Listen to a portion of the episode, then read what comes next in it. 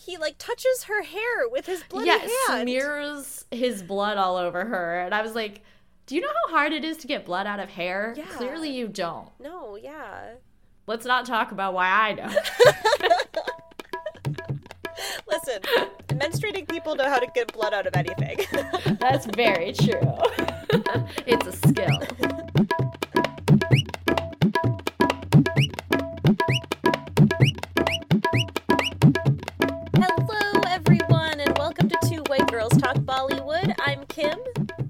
Katie, and we're here to talk about singing and dancing and Bollywood boys and yet another ghost. Yep. An adorable ghost. A very sweet ghost who's just misunderstood. I mean, I think he's slightly less misunderstood than our previous ghost. That's very true. I think if yeah, if we were going to be ranking them in terms of how misunderstood they are, he'd be under Angelica for sure. yeah, he did definitely do some bad stuff. He was very much a crime boy while he was Yes. alive. He turned it around right there at the end. Yeah. But uh yeah. Yeah. But certainly misunderstood in the sense that there are people who didn't know that he was trying to do the right thing. that is very, very true. Um, we are talking about Chamatkar. yeah. Yeah, it was actually better than I remembered it. Me too. I was delighted at every turn, and also Yeah. like a little bit alarmed at a certain at certain points too by some of the like emotional stuff. But like, It, yeah. it gets dark. I was like, wow, you can tell this is like a 90s drama. yes, yeah, while also being a very silly movie Yeah. I don't even have words. But it does somehow manage to swing back and forth between those two things in a way that I really enjoyed. I felt like I was just along for the ride. yeah, no, I agree. It was really good. I did see because at first I, you know, the start of the movie, I was like, why did I ever compare this to Blackbeard's ghost aside from, you know, the obvious? But then I mm-hmm. realized I'm like, no, this is exact like it is. it is. We'll get there, but they clearly Yeah. were like, we're nodding to that. We're doing our own thing. Like instead of treasure, he has this vault. Um, Which is full of treasure. what I think could easily be considered pirate treasure. Like he Yeah. has little gold bars. yeah, like I'm like, what did where did you get this from? Did you like Yeah. rob the mine in the Mask of Zorro? Like, I don't know. but we're getting ahead of ourselves. yes, we are. We should mention that this movie stars our boy Shah Rukh Khan. Which it's Adorable. so fun to see him in his young, like gawky mid twenties. Yes. Like but also still is so much himself. Like there were so many moments where I was like, That's just you're still just so that guy and I love it. I love it too, and I always love like a necklace. Like it feels like he wore Uh, a yeah. lot of like chokers in the 90s and I love it. I It's I a good look. always liked his neck parts. Yeah. and N- I don't, like it. And enjoy having attention drawn to them. Yeah. So that's Shahrukh. I don't know if you've heard of him. um, and then our ghost, our ghost crime boy, was played by Naseerudin Shah, Uh-huh. who is just amazing. And I think we said Yeah. this the first time we watched Chamatkar, but I was like, I would love to watch other stuff where he was younger.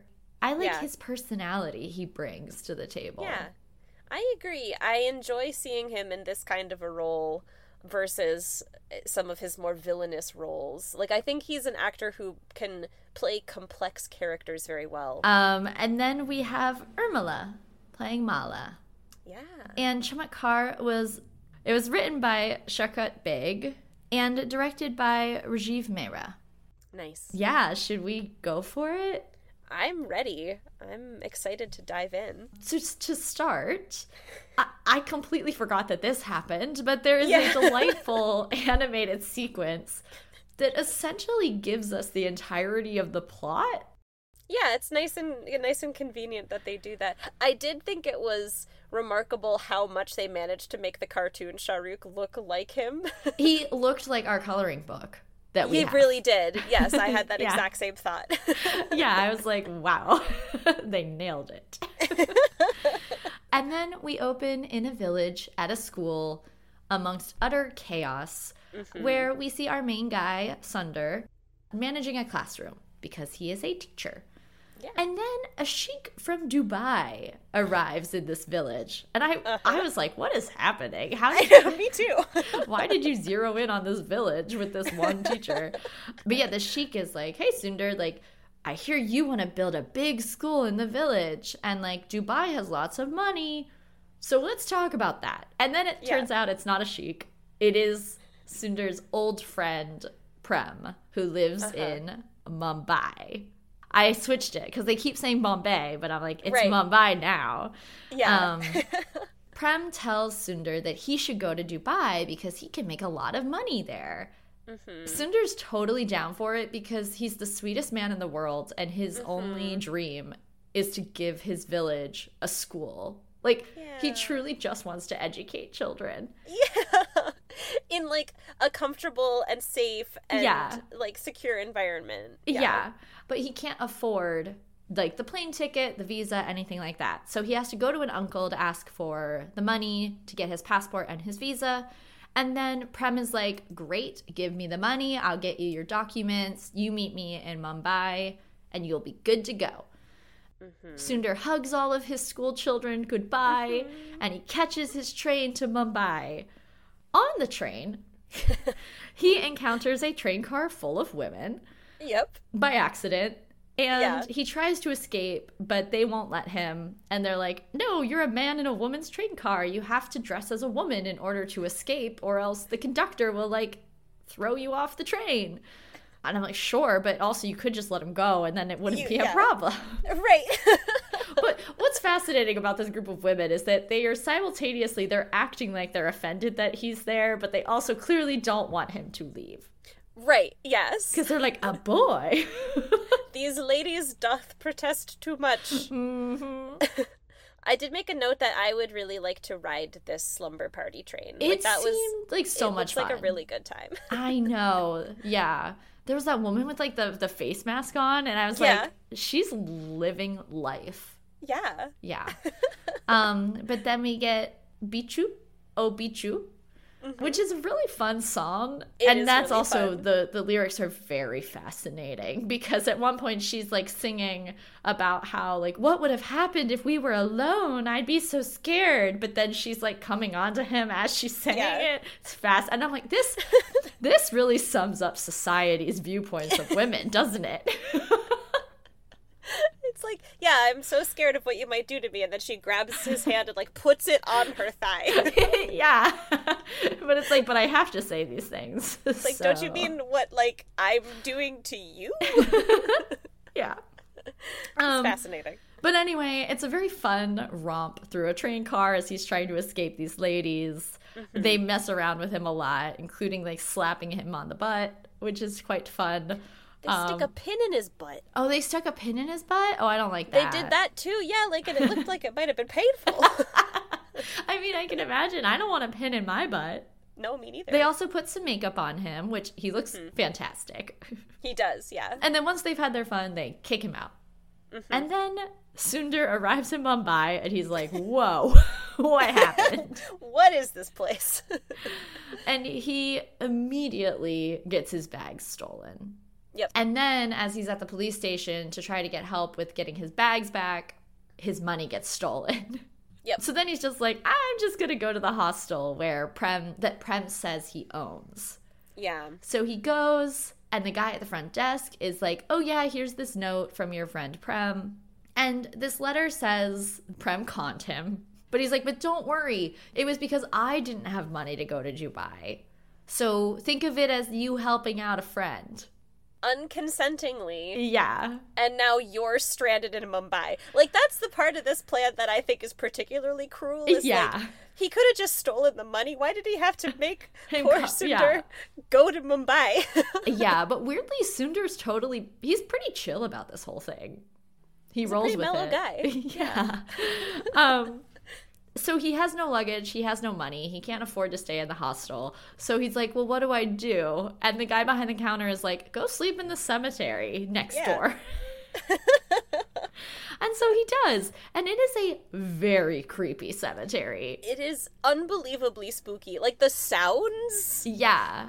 and the like the fog. Oh, yeah, it kind of reminds me of the cemetery in Hocus Pocus, like at night. Mm-hmm. I- I the set. It is it is a set of a creepy cemetery Yep, because it's yes. creepier than any normal cemetery would ever be. Exactly. Yeah. Cemeteries are actually like very well kept places. yeah, they don't the have these like trees with the Like vines. horrible and, like, yeah. what? But so Sundar's like, okay, I guess this is where I'm sleeping. So he sits on a grave and he talks about how sad he is that he won't be able to open a school in his village. And he's like, Mm-hmm. I mortgaged my home and my property for this. And like, how am I ever gonna get back on my feet, basically? Yeah. And then a ghostly voice talks back to him. Yeah. Uh, and we learn that Sundar is the first person who has heard this ghost speak in 20 years of death. And then, in some very fun special effects, they really had a good time in this movie with special Yeah. effects. Oh yeah, absolutely. There's like, there's lightning, there's sparkles, there's smoke. And out of all of this emerges the ghost from the grave. There's also I really want to talk about the fact that Sundar is eating a sandwich through this entire thing. Oh my god, I missed it. I don't know where he got the sandwich because he doesn't have any money, but he like sits down and he's eating a sandwich the whole time, and then like even like after like the spooky ghost is showing up, he like still takes another bite of the sandwich. you know, he's like, I gotta eat. Yeah, I I, mean that. that's true. I also made a note that this ghost, whose name is Marco, we'll learn, mm-hmm. he looks great. He is in a super cool coat. He's uh-huh. got gloves. He's wearing a hat. He has a cravat. Yep. Wow. Yeah, But Sundar is understandably a bit frightened. So he runs away from the ghost only to stumble across some sketchy guys just hanging out in the cemetery. just chilling. and they just start to threaten him for seemingly no reason that I can Yeah. think of. for just Um, being there. Yeah, who tries to tell them, like, there's a ghost, but they don't see anything. Mm-hmm. So, this is how we learn that no one else can see Marco or hear him, only Sundar. Yeah. And then they try to stab Sundar, these, these sketchy guys. And then Marco the ghost just lifts him up. And Yeah. uh, then he beats up all these guys, and they are totally bewildered and they run away. Problem Yeah. solved. I think one of my favorite things about Marco and his ghostliness is his ability to sometimes be corporeal and other times not. It's very confusing to me. Yeah. Like when he Yeah. touches things intentionally, that's fine. Right. But when other things touch him, they pass through. Right. And he can also pass through walls, but he can also punch people. Yeah. He's corporeal at will. Yes. Um but so yes, the ghost introduces himself as Marco and says that they're just going to hang out for a few days. because Sundar can help him, and in turn, Marco can solve all of his life problems. And Marco explains that when he was alive, he wanted to be wealthy at any cost, even at the cost of love.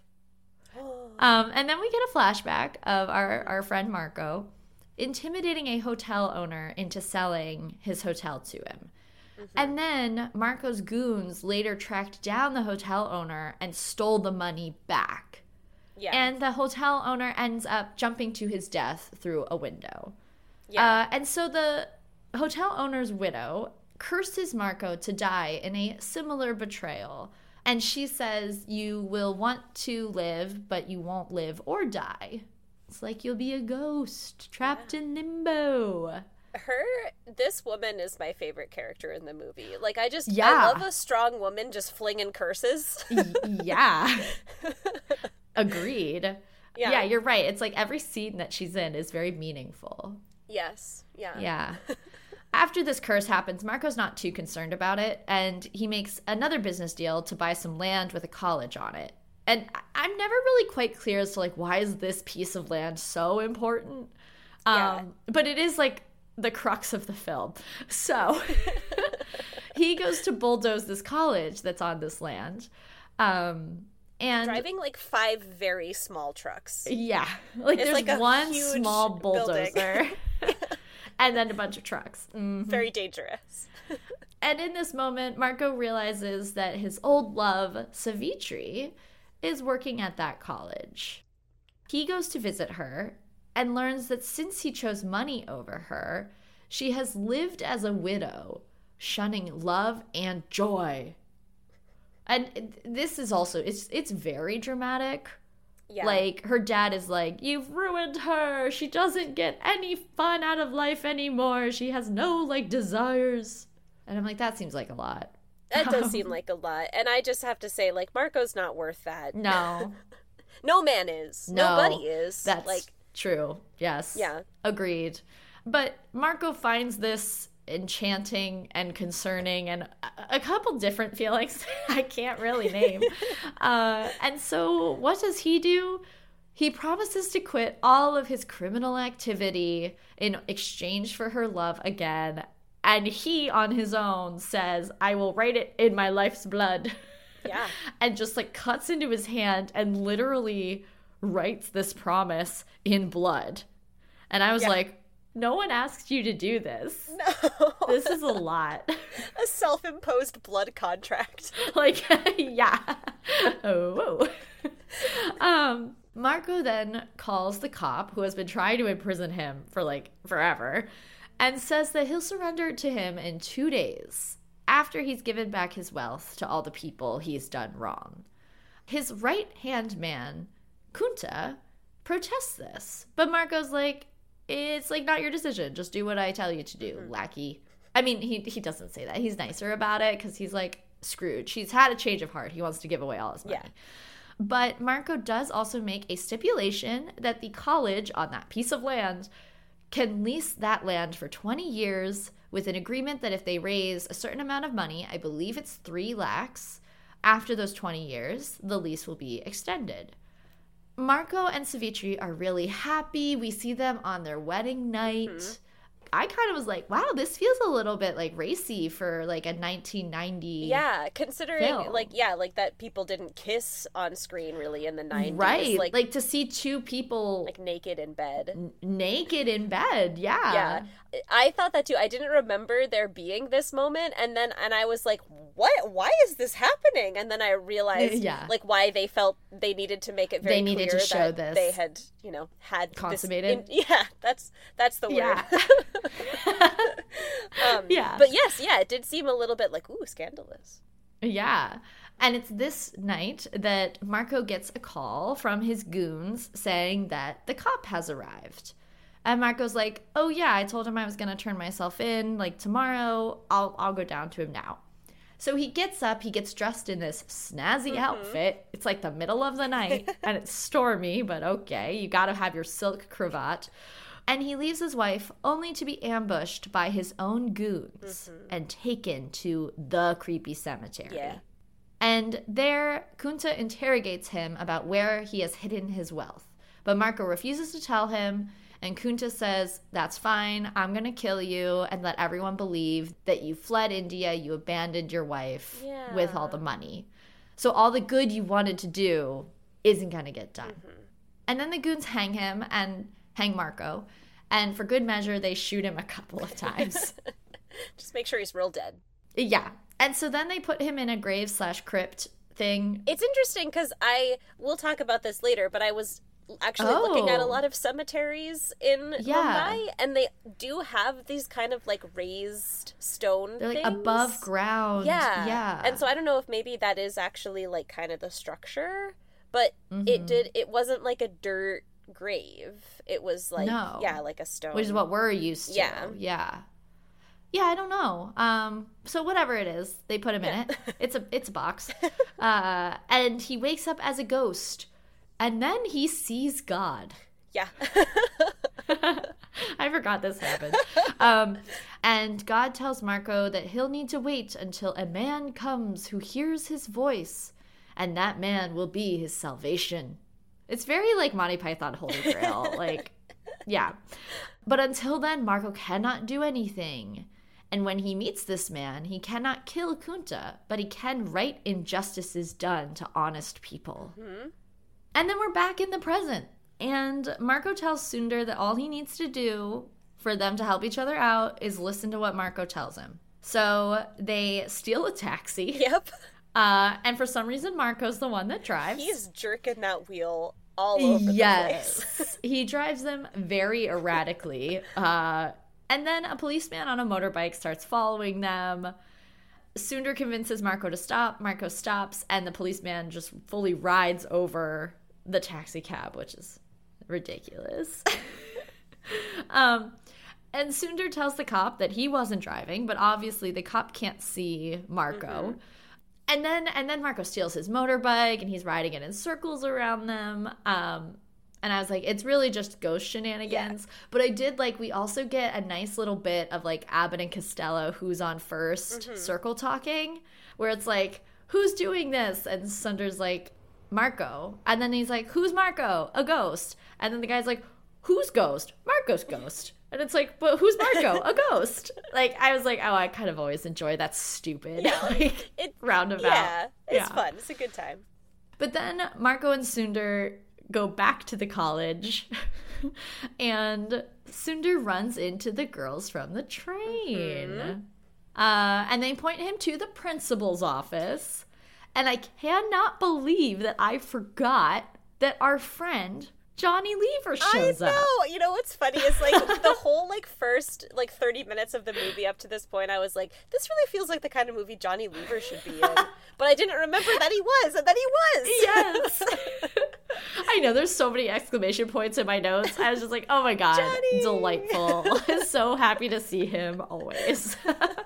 um and Marco eavesdrops on the principal and hears that they need a cricket coach. Uh, so he convinces Sunder to say that he is a cricket coach. And the principal hires Sunder, saying that the cricket team needs to be successful in order to save the college. Because for whatever reason, this game that they're going to play will give them the money they need to extend the lease on this land. As this is happening, Marco learns that Savitri is dead. And Sunder tells him that they actually have this very sweet emotional moment Yeah. because Sunder is just the most kind-hearted soul. So he just starts crying when he sees that Marco's so upset. It's very sweet. And it's very sweet. And Sunder tells him that he has to now fulfill her dreams for him so that he can be reunited with her in heaven. Mm-hmm. Next, we see Kunta, which were you ever tempted to call him something else? Yes, I did I did giggle at his name from time Also, to time. his his teeth, like I understand that they might actually be that actor's teeth. Yeah. They're I- repulsive. I'd like to talk too about the fact that one, he always seems like he's eating something, and I couldn't tell at first. I was like, is that just the way he talks? But I think he is eating because at one point he like spits something out at, at someone. Um, but then also because he had the very like slicked back hair, and he has a widow's peak, and he's like Yeah. kind of pale. Dude looks like a vampire. Like, For reals Yeah. with the teeth. yep. Girl, you got it. Yeah. It's like getting even more Halloweeny supernatural beings in the mix here. So next we see Kunta peeling a banana. And I bring this up just because it's so random and weird. like I was like, what a choice. Yeah. I love it. But as he's doing this, he's saying that the college will be demolished soon because they can't afford to extend the lease. Mm-hmm. Mostly because he's been working behind the scenes to ensure that this college couldn't raise enough money to extend their lease. Yep. Again, not clear what the project is No. that they were going to put there, but Um, I do Whatever. like Kunta's horse art in his office, though. Oh, is that with like the um outline of all the yeah, horses? that's like kind of yeah. they're sort of like flowing into one another. Yes. I did like that. I did. I was like, how did I miss this horse art you're talking about? But no, I did notice Yep, it. Yeah, Of course I did. um meanwhile, Sunder and Marco break into the hotel. This is the same hotel from the beginning. Uh, and Marco shows Sunder his secret vault. Mm-hmm. That he was like, no, I was super clever about this. There's no way that Kunta would ever find it. And Kunta should have tried every wardrobe, like for a false back. Yeah. Like, what is that? Kunta's dumb. yeah. I guess there was a reason he was the right hand man. yeah, that's with. true. Sunder says that they should bring the cops to the hotel the following day and show them the vault because Marco's plan was like, grab it all, put it in a bag, bring it to the cops. Sunder's like, it'll be better if we just bring them here to see it, which is true. But then when Sundar leaves, he accidentally leaves the entrance to the secret vault ajar. What a rookie It's- mistake. Yeah, Come on. Yeah, seriously. But Sundar goes to the police station the next day to ask them to come to the hotel and like make a bust. And he's told that they'll need to wait a week or so because the one guy that they were looking for, who was the guy from 20 years ago that Marco was going to turn himself into, he's like out of town right now. Back at school, Sundar is starting his first cricket practice when some school goons show up. Now, there's a few different teams of goons, so I differentiate between them by school goons, cricket goons, warehouse goons. So these are the school goons. um, and Mala, who is the girl from the train, confronts them, which they're like, whoa, she's bold for like confronting Kunta's goons who have come to basically physically intimidate everyone. This is this is Um, Monty and like Tunga and she woman or she she girl. and she girl. yeah. Which is just they're ridiculous. I, I wrote like Monty and his pirate goons because like I don't know why like these two are dressed the way they are. Then Like Monty's pirates? just like a normal guy. it was the Blackbeard's ghost influence. they were like, yeah. we gotta put some pirate in here. I do think that was the Um, motivation. Yeah. Yeah, before a real fight can break out, Marco comes over and starts beating up the goons. Mm-hmm. And then Johnny Lever and Sundar jump in to help. I also don't know Johnny's name. In No, me neither. I never know the names of his characters. He's just Johnny. And Marco definitely stabs Tunga with like a sharp pole thing. I think like it's- right in the middle. I think it's a wicket. Oh, it could be a wicket. I can, I don't know about cricket. nope, me neither. um, because I think they like Mala was gonna get impaled, and then he Right. turned the the wicket on on Tunga. Yes, uh, yeah, but it's okay. Tunga's okay. He'll be back. Don't worry. Don't worry about Tunga. He's only mostly dead. and then another fool throws Mala on the ground and is literally about to jump full force. I think this is Monty. Full force onto her stomach, Yeah. which I'm like, in what world is this how you fight? Yeah, it's very strange. That's a weird choice. but it's fine because Marco stops him. And then the school goons run away, and Marco says, Now the fight has ended, the romance begins. and we get a love song between Sundar and Mala. I do like how much Marco ships the two of them. That's really sweet. Oh, he's like from the get go. He's into it. yeah. I did say her orange and black outfit is on point yes. for a ghost movie. Yes, it is. I'm I'm glad you also felt that way.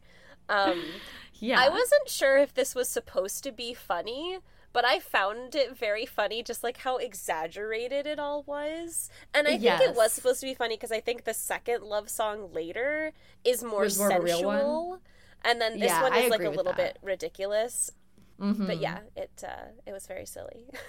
Yeah, and I think we figure out why because at the end of the song it zooms out and you realize that this was all in Mala's head. yes, yeah, So it is definitely like a her fantasy of what their love song would be. right, yeah, In which case it makes sense that they're like really cuz it is it's like there's this extra dramatic flair to how they're holding each other. Mm-hmm. yes, yeah, But then Marco ends up learning that Mala is his daughter. yes. that is a big like whoa the principal mr call then tells sundar that the goons belong to marco's gang uh, and that marco had ruined him and his life with his lies of living an honest life and mr call then tells sundar that marco left india and abandoned savitri on their wedding night Did you already say that he was her dad and Mala's grandfather? Yeah, Mr. Call is Mala's grandfather, father of Savitri, Marco's father-in-law. Um, That's probably not. yeah, I guess that's important. Yeah. No, I feel like it is important. I don't know why I was like, I'll skip that. um, but we get a flashback of what happened after Marco died. So Kunta showed up at the college, which is where Mr. Call and Savitri lived, and demanded that they give him the papers for the hotel because Marco had already given them to his wife to like right those wrongs. Savitri refuses to do that. And then Kunta gets really creepy and definitely is planning to rape her. Yep. Um, and then Mr. Call, obviously, in an effort to save Savitri, he gets the papers and hands them over to Kunta. So that is why the hotel is still in Kunta's power. Yeah. And back in the present, Mr. Call is weeping, and Marco pledges to come for Kunta and get his revenge. I liked the his like powerful monologue. Yes. And he's sort of like shouting at the at Yes. the heavens. at the heavens, because literally he and God chat. yeah, you know. pals. And then he flies away. And there's something utterly delightful about when Marco flies in this movie because I get it. It was like 90s Yeah. and what is special effects and but the whole vibe of the the camera changes. Right. Um, yeah, and I think too it's like it, felt like the movie had been like remastered, like would been they'd kind of like made it look a little bit Yeah. tidier, but then there were a couple of moments like this part where he's flying and then later in the dance where it was like yeah. oh we, we missed these couple of frames. we didn't we Uh-huh. didn't do it during these parts. Yeah, I agree. It's kind of great. Yep. Yeah. Uh, so yeah, he flies away with Sundar running after him, and then he takes Sundar to like his old arms warehouse. Yeah. And the goons on watch at the warehouse see Sundar and run after him. And so he like leads them away unintentionally. I think he's just like ah, runs away, and then Marco gets a machine gun and just shoots up this entire warehouse. And I was thinking, I was like, you're gonna shoot some bombs? Yep. But it's okay because he's a ghost. Yep, that was what I thought too. I forgot that he was a Yeah. ghost for a second. So he just explodes the whole thing. And next scene, we see Kunta killing the warehouse goons mm-hmm. because they failed in their job to protect the mm-hmm. warehouse. And shortly after that, he learns about the secret vault. And he's super happy about this new development because he's like, haha, I found all of Marco's wealth. And then he tells the college goons to kill Sundar and Mala, mm-hmm. which those college goons don't seem capable. no, they really don't. Look at their costumes. like look at what they're wearing. Kim, are you saying you can't murder someone in a pirate I costume? mean, if you're a pirate, sure. sure, yeah. I feel like, yeah, if you're giving too much thought to your costume, you should probably find a different line of work. I agree. Yeah, that's if that's your top priority. Anyway, meanwhile, Mala arrives at Sundar's room and walks in on him bathing, which everyone, because Marco's there too, everyone but Sundar finds very amusing. They're just laughing Um, at this poor naked boy. yeah, who's like, he's trying to like cower to hide himself from Mala's eyes, and like, she's just like shamelessly like, yeah, I'm into it. I like Mala. I do too. Yeah. And then Mala, Sundar, and Marco are driving in the car. Unclear. I think they're just having a date. Is that what's happening? I think so too. Yeah. To the golf course. Yeah. Right. when they realize that the college goons are following them with automatic weapons. I think it's absurd. I love it so much. Um, and Marco goes flying back to join the college goons in their car. And then we get our second love song, where Sundar and Mala are having their really sweet, sensual love moments, while the goons are basically stalking Yeah. them with their guns and a really long rope. Yep. I really enjoyed this whole sequence. It's very I thought it was very silly. I do also want to talk about the outfits that Sundar and Mala are wearing because Sundar is wearing a shirt that Yeah. like at first I was like that is a great 90s color blocked shirt and then Yeah, I wrote that I love and it. And then you get close enough to it to realize that it's corduroy. oh my god, I didn't even notice. a corduroy color black shirt, which is the most 90s thing I can imagine. Um, yeah. And then, oh, I love it. like, closely followed by Mala, who is wearing, like, a patterned dress and leggings that are the same fabric as the dress. yeah. And I just, I was overwhelmed with with nostalgia and joy for these outfits. Um, I know. yeah. I really loved his shirt. Yep, it's like, a great really. I would, it. I would wear that shirt. You'd look adorable in it. I love it. Yeah. um, but I love that like while the couple is prancing, Marco is just tying the goons to a big tree with their own rope. And then like the goons tried to explode uh, Mala's car, but Marco switches the explosives to like the goons' car. So then when they go to like push the thing, they they blow up their own car. It's very very Um, funny. They knew what they were doing Yeah. in terms of the comedy. Yes, yeah. Mhm. And so Marco and Sundar go back to the hostel and they see the hotel owner's widow begging for some money. Mhm. And Marco says that they should go give her some of the money from the vault.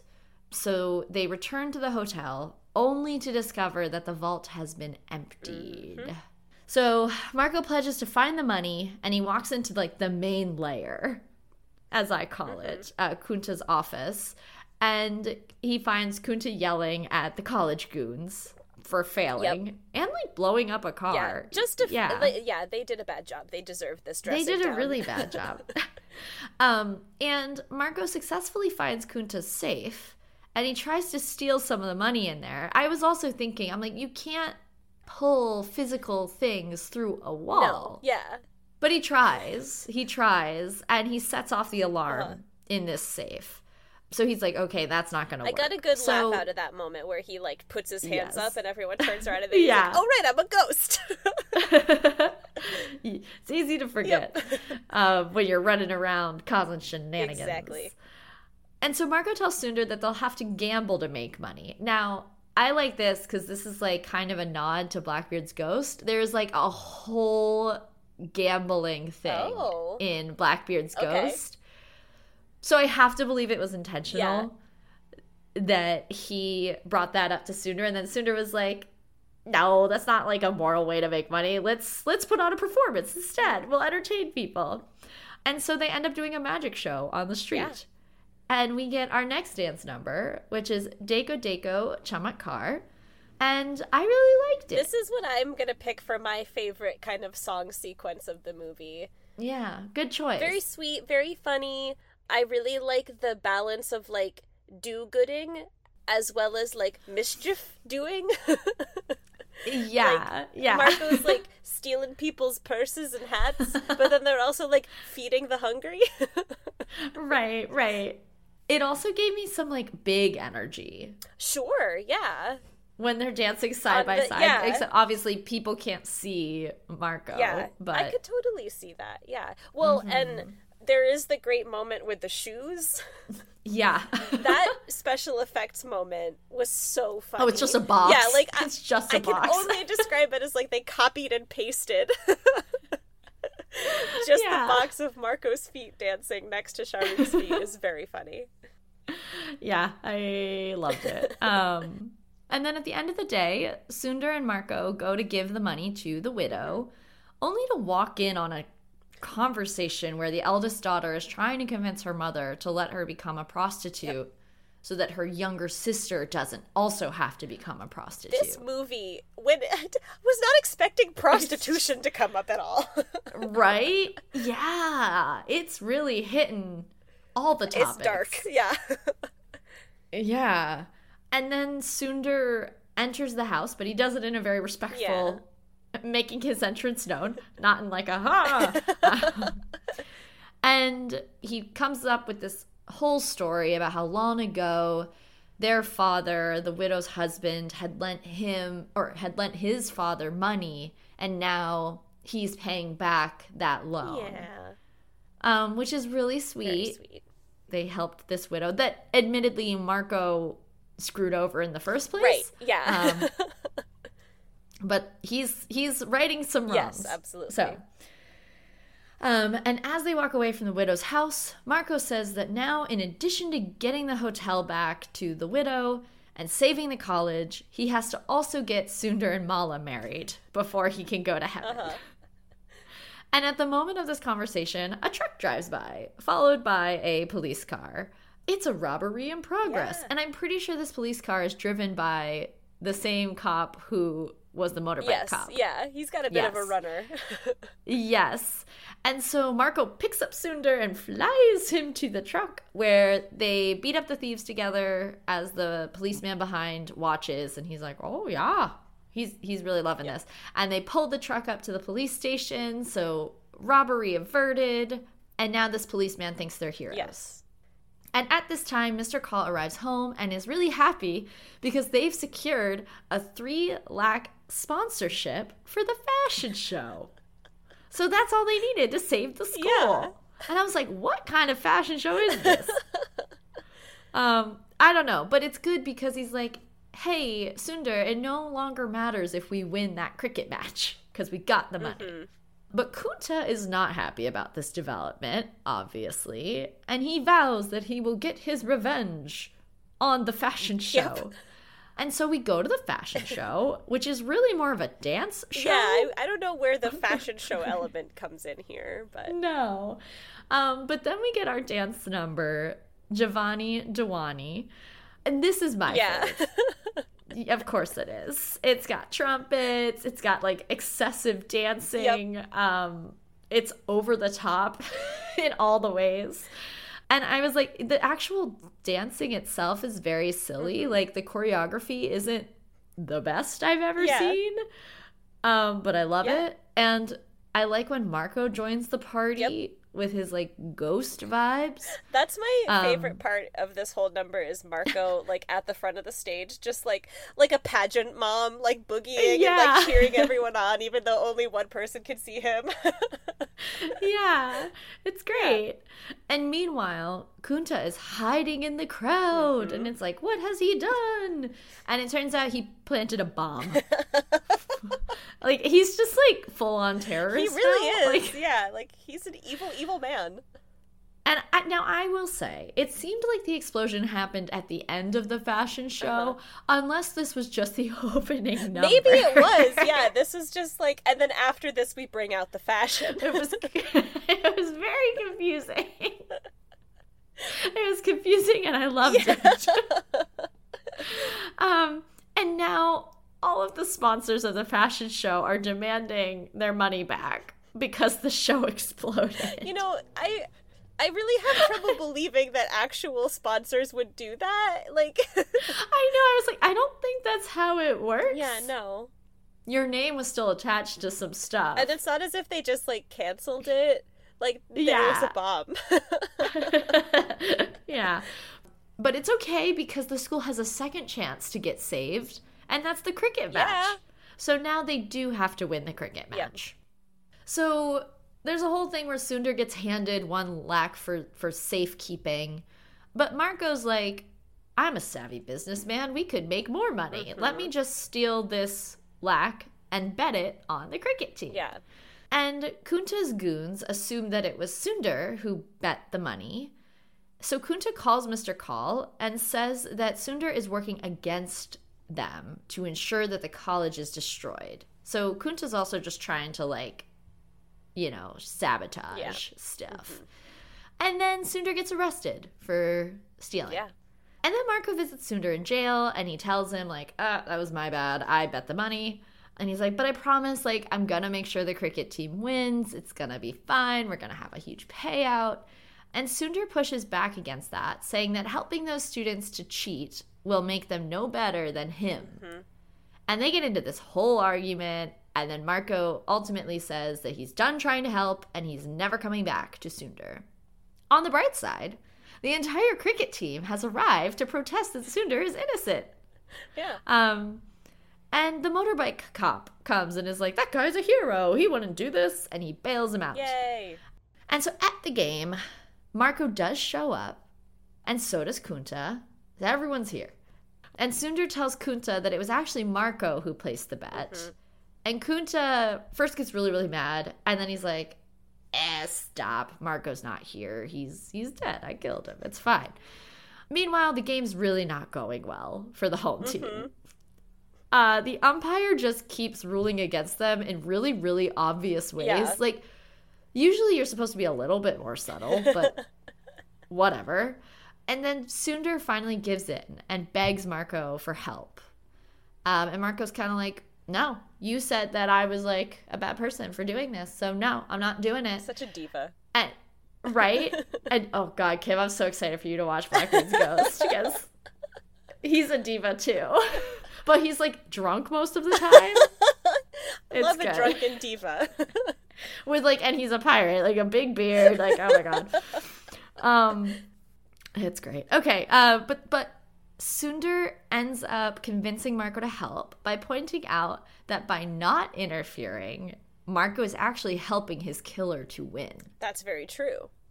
Yeah and Marco's like well I can't have that so he gets back up to his ghostly shenanigans and the game starts to turn around because you know he's doing ridiculousness mm-hmm. and then the cop from 20 years ago shows up at the game, and Sundar explains to him that Marco died, but he's now a ghost. Like, he didn't leave, he didn't flee India. He was meaning to follow through with what he said, but he was killed.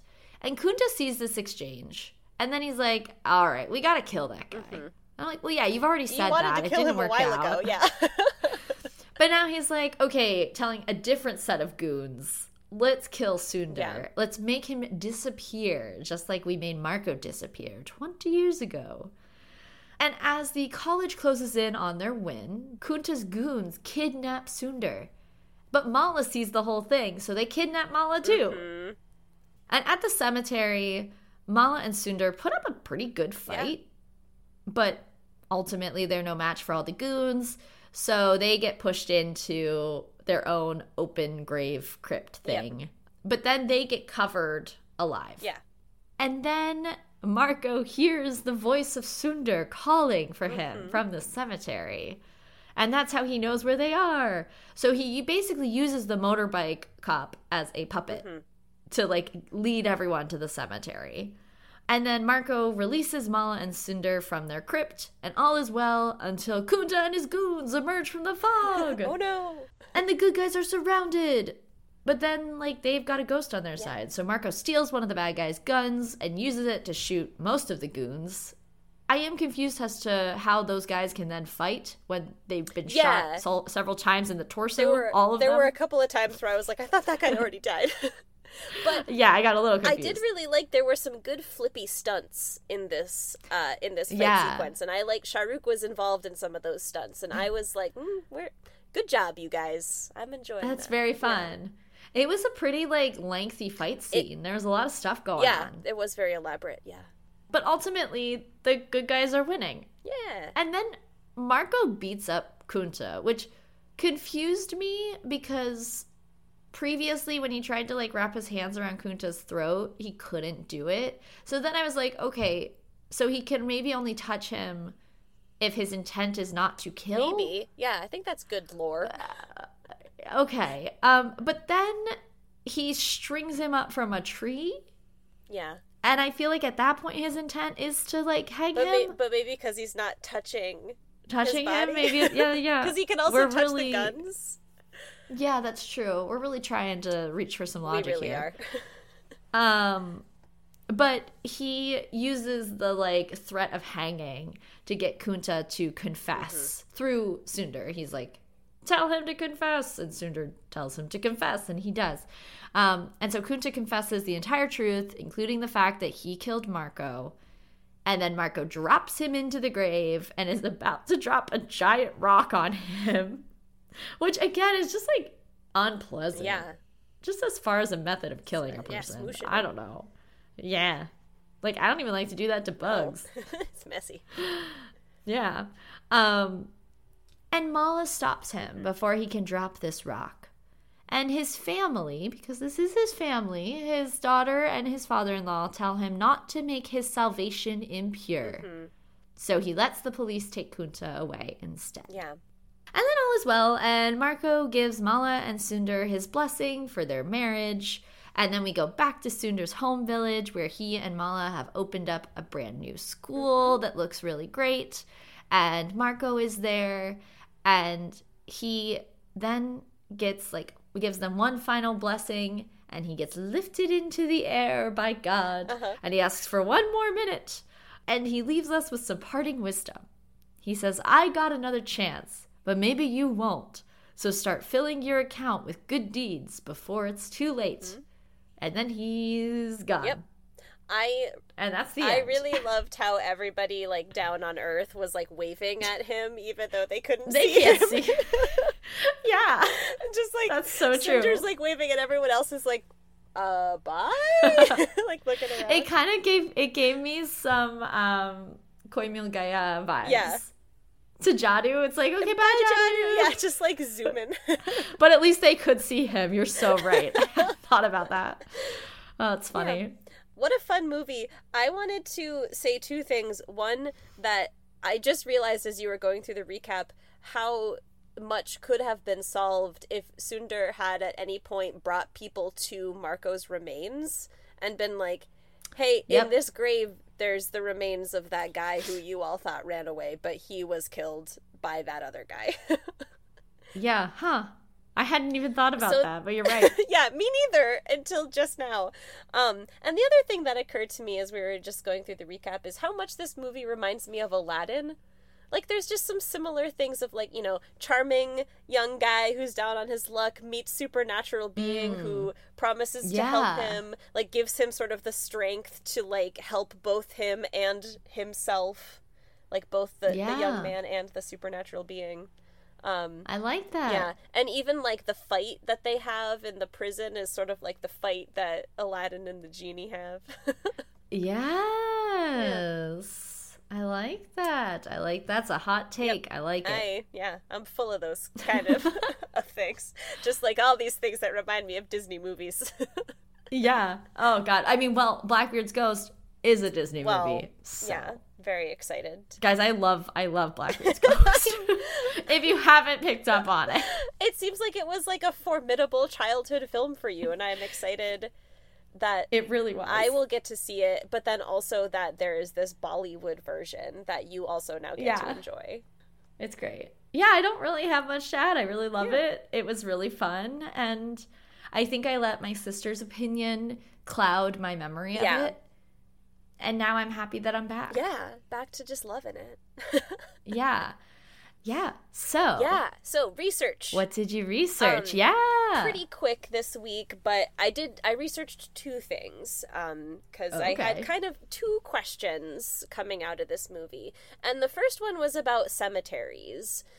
Mm. Like, obviously, not everybody who lives in Mumbai is Hindu, but it is Right. a majority Hindu city.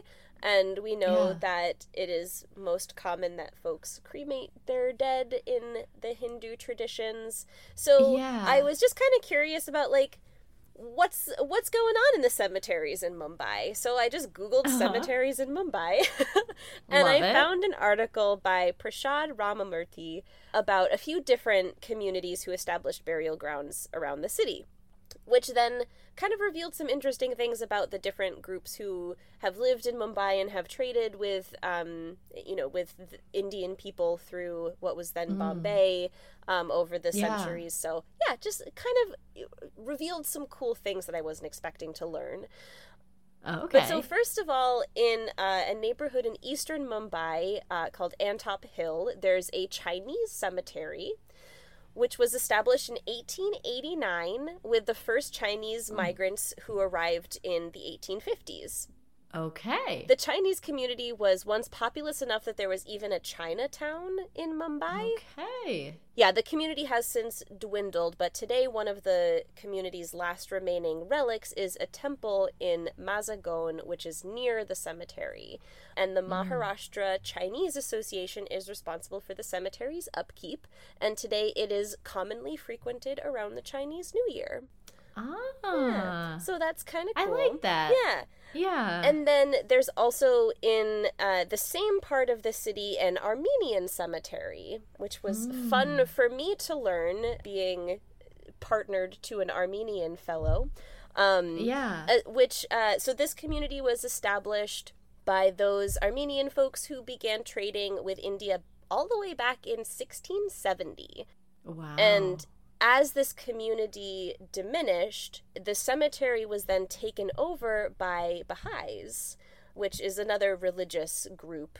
Um, And they took over the cemetery in the 1980s, promising that in exchange for being able to also bury their dead in those grounds, they would take over the upkeep of this historic cemetery. Okay. And because Baha'is believe that graveyards should look like gardens, all of the Armenians who are are using that space as their final resting place get to benefit from these absolutely stunning like floral gardens that the Baha'is have Oh. established in this cemetery.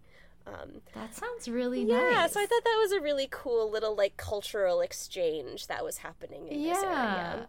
I know. I would like to. I, I don't know if there is the same practice in other countries, like when you're visiting to walk through cemeteries. Yeah. Because that's a huge thing Yep. here. Like, people do it all the Yep. time. yeah. And so I'm like, if that is the thing that is available, it'd be very cool to. I I totally agree, and wait till you hear about the last one I'm going to tell you about.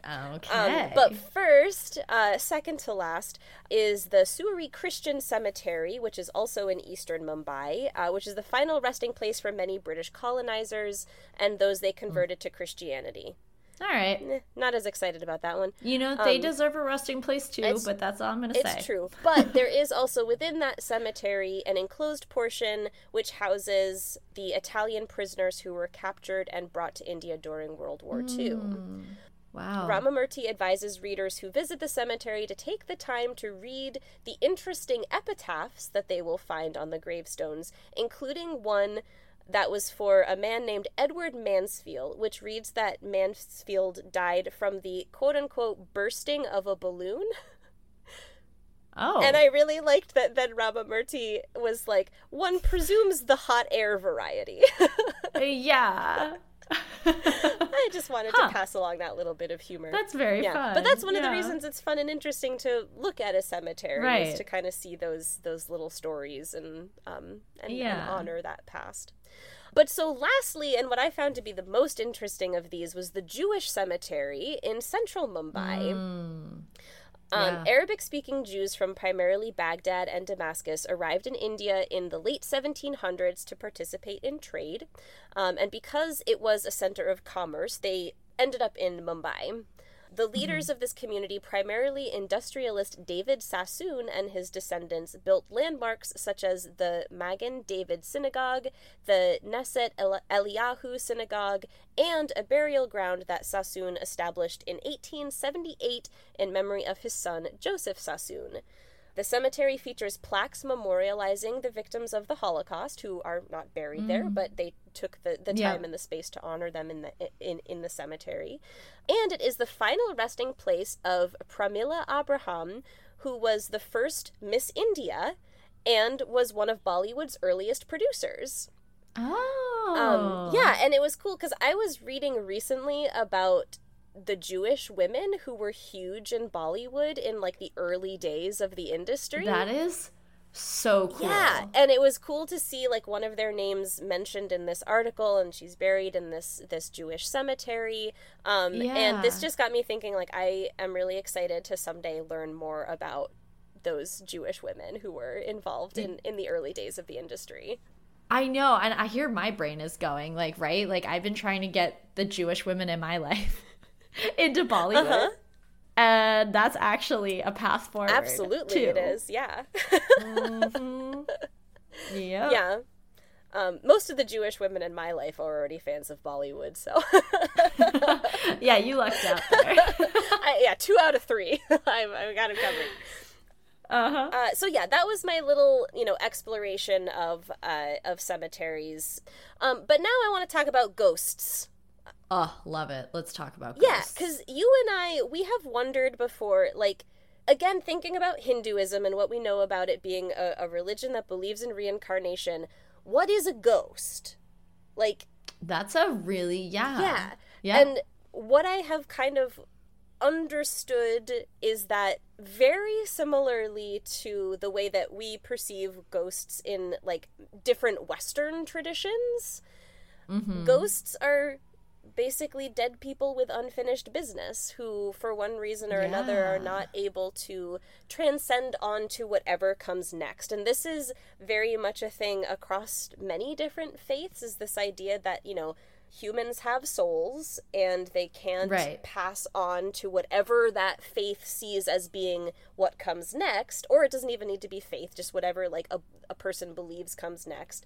And so they're mm-hmm. they're left disembodied causing mayhem or trying to bring about whatever their unfinished business is and so I did find there is a Wikipedia article that's all about bhutas or ghosts. Um, and so I just wanted to talk a little bit about uh, some characteristics of bhutas. I also I just like that boo is Yeah. in that, you know. Bhuta. Ooh. yeah. That's very Yeah. fun. Thank you for pointing that out. but yes, usually considered perturbed and restless supernatural beings who were prevented from moving on towards whatever awaits them in the afterlife. Apparently, ghosts and bhutas are particularly prevalent in Bengali storytelling. That's kind of cool. Hmm. yeah. Bhutas are often depicted as able to shapeshift, but most commonly take human form. That's cool. They are distinguishable from humans thanks to their feet that point backwards. yeah. Yeah, very creepy, but also Oh, helps. I don't like I know I, it's very disturbing to think about, but it does. I give us a little better context for that moment in Bhool Bhulaiyaa where he says the thing about her crooked feet. Yes. Also, because the earth is considered sacred in or semi-sacred in some Indian traditions, Bhutas usually avoid contact with the ground and are seen hovering above it. So that's how hmm. they kind of fly and move around. I like that. That's creepy is in a good creepy. like in a cool way cuz it's kind of like the whole like holy ground. Right. Yes. But like earth itself is holy. Yeah, Yeah. yeah. That's cool. I like it's that. not just limited to cemeteries like in Hocus Pocus. Yeah. Anyway, so uh, Bhutas, they cast no shadows and they also are Mm. usually dressed all in white. There's Okay. a subset of Bhutas called, I think it's Churels? Churels? Um, C H U R E L S, who are women who died during pregnancy or childbirth. Um, and they, Eesh. they look like women, but just like with the feet thing, they have some of their features turned backwards or upside down. And they are known to lure young men into loving them, and then they take those men's lives. There are those stories of these young men falling in love with them and the the the churels letting them live and then they like end up living Oh. together and sometimes even getting married. Oh, that's nice. Yeah. you know I like a ghost right? I absolutely, uh, yeah. so uh, now I know what you're all thinking, hearing about these spooky ghosts. Um, how do you thwart them?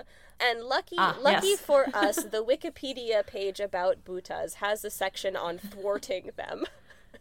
Is that the That is is the that actually like the word verb they that they use? use, okay. yes. Great. So, uh, are said to fear water as well as objects Hmm. made of iron or steel. So make sure you've got some of that handy. Water's probably Mm. Sure. the easiest of those things for you to locate. um, Yep. they can also be warded off with the scent of burning turmeric. So, also, you know, a good thing Oh. to have around. In some Hindu traditions and other dharmic religions, it is said that the soul cannot ever be destroyed. And so, therefore, mm-hmm. Hindu exorcists cannot destroy bhutas, but they can perform a ritual called an Atma Shanti, which is a modified death anniversary ceremony in which those haunted by the Bhuta promise to ensure the rebirth of the Bhuta or to aid it in carrying out whatever its unfinished business is. So basically, they're saying, like, okay, we can't get rid of you, but we'll help you do whatever you need us to do in order for you to, like, move on to the next phase of existence. And then the Bhuta is like, yeah, okay, that sounds good. I'm going to stop haunting you. Um, That's nice. yeah, so it's a good. I mean, still kind of like a parasitic relationship, but s- you know, somewhat somewhat helpful. But so yeah, essentially the best way to get rid of a Hindu ghost is just to give it what it wants, which also, you know, very similar to what we've seen in our last two movies. That's that. That's how we Mm-hmm. uh, how we helped those ghosts move on to their next. Well, I don't. We don't know that that happened for Anjulika, but hopefully after Yeah. she beat up Manjulika, she got Hopefully. to I mean, and, yeah. And these were like wrongfully murdered This ghosts. is true. Yeah. Yeah. But anyway, yeah. So I yeah I hope everyone enjoyed this little exploration of cemeteries and ghosts. Um, it certainly felt very seasonally appropriate. Yeah. I liked Yeah. it. I mean, I, I got a little scared. It's a little spooky, yeah, for sure. Yeah. I like keep looking at my little like thumbnail video in the corner just to make sure there's no like ghosties behind me. Cuz you know it's like the classic like oh, let me wash my face and then when I put Yeah. my like head back up there's someone standing behind you in the mirror. Well, don't worry, Katie. I will tell you if a ghost shows up behind you. I promise. Thank I won't let it sneak up on you and take you away. I appreciate that. and if I were a crueler Also- person, I would pretend like there was one behind you now, but I won't do that. Yeah, but you won't cuz that'd be so very yeah. It would go all sorts of wrong. I'm telling you right now. Like even just the idea of it is yeah. Yep, nope. Um anyway, should we move on? yes, yes. Um great. Pluggables. Follow us on Instagram, Mm-hmm. two white girls talk Bollywood. Do whatever it is you do on Instagram there. Yep. Uh, you're welcome to DM us if you'd like Yeah. to communicate with us. Also, subscribe on whatever podcast platform you listen to us on. And if you feel like it, you can leave a rating or leave a review. We always really appreciate that as well. But as always, thank you so much for listening. Yeah, thanks for joining us for this spooky time. Um, And follow us also on TikTok, also at Two White Girls Talk Bollywood, and listen to our Bollywood Bangers playlists, which we link in our episode descriptions as well as in our Instagram posts on Tuesdays. Yes. Yay! Yay. So, yeah, I actually don't remember what are we watching Stree next? we're watching Stree. Yes. I am very excited about this. Mhm. We've got Rajkumar Rao. We've got Shraddha Kapoor. Yep. We've got Pankaj Tripathi. Is that who you were going to say? yeah. I didn't remember he was in it. I was just looking at the cast and I was like, hey! that was not who I was gonna say. What was I gonna say? Uh oh, Aparshakti Khurana? yes. Yes. Yes. Because I was like, okay, it's it's circling back to that time that I got very confused. Ayushman Khurrana and his brother. Yep. I was blanking on Ayushman's name. So now we have His- Ayushman Khurrana's brother, Correct. Aparshakti Khurrana. Yes, yes, yes. I'm all Um, caught up. Yay! But uh, yeah, this is gonna be, I think, back in the category of things that are like, ooh, maybe a little like actually spooky and scary. But Yeah. probably not too bad. No, I mean, I do remember it. It's it's definitely I find it a little scary. Yeah. But yeah, I am a little I'm like, oh, it's definitely a little spooky. I'm going to try to make mm-hmm. sure I watch it during the daylight hours. I think that's a that's a fair choice.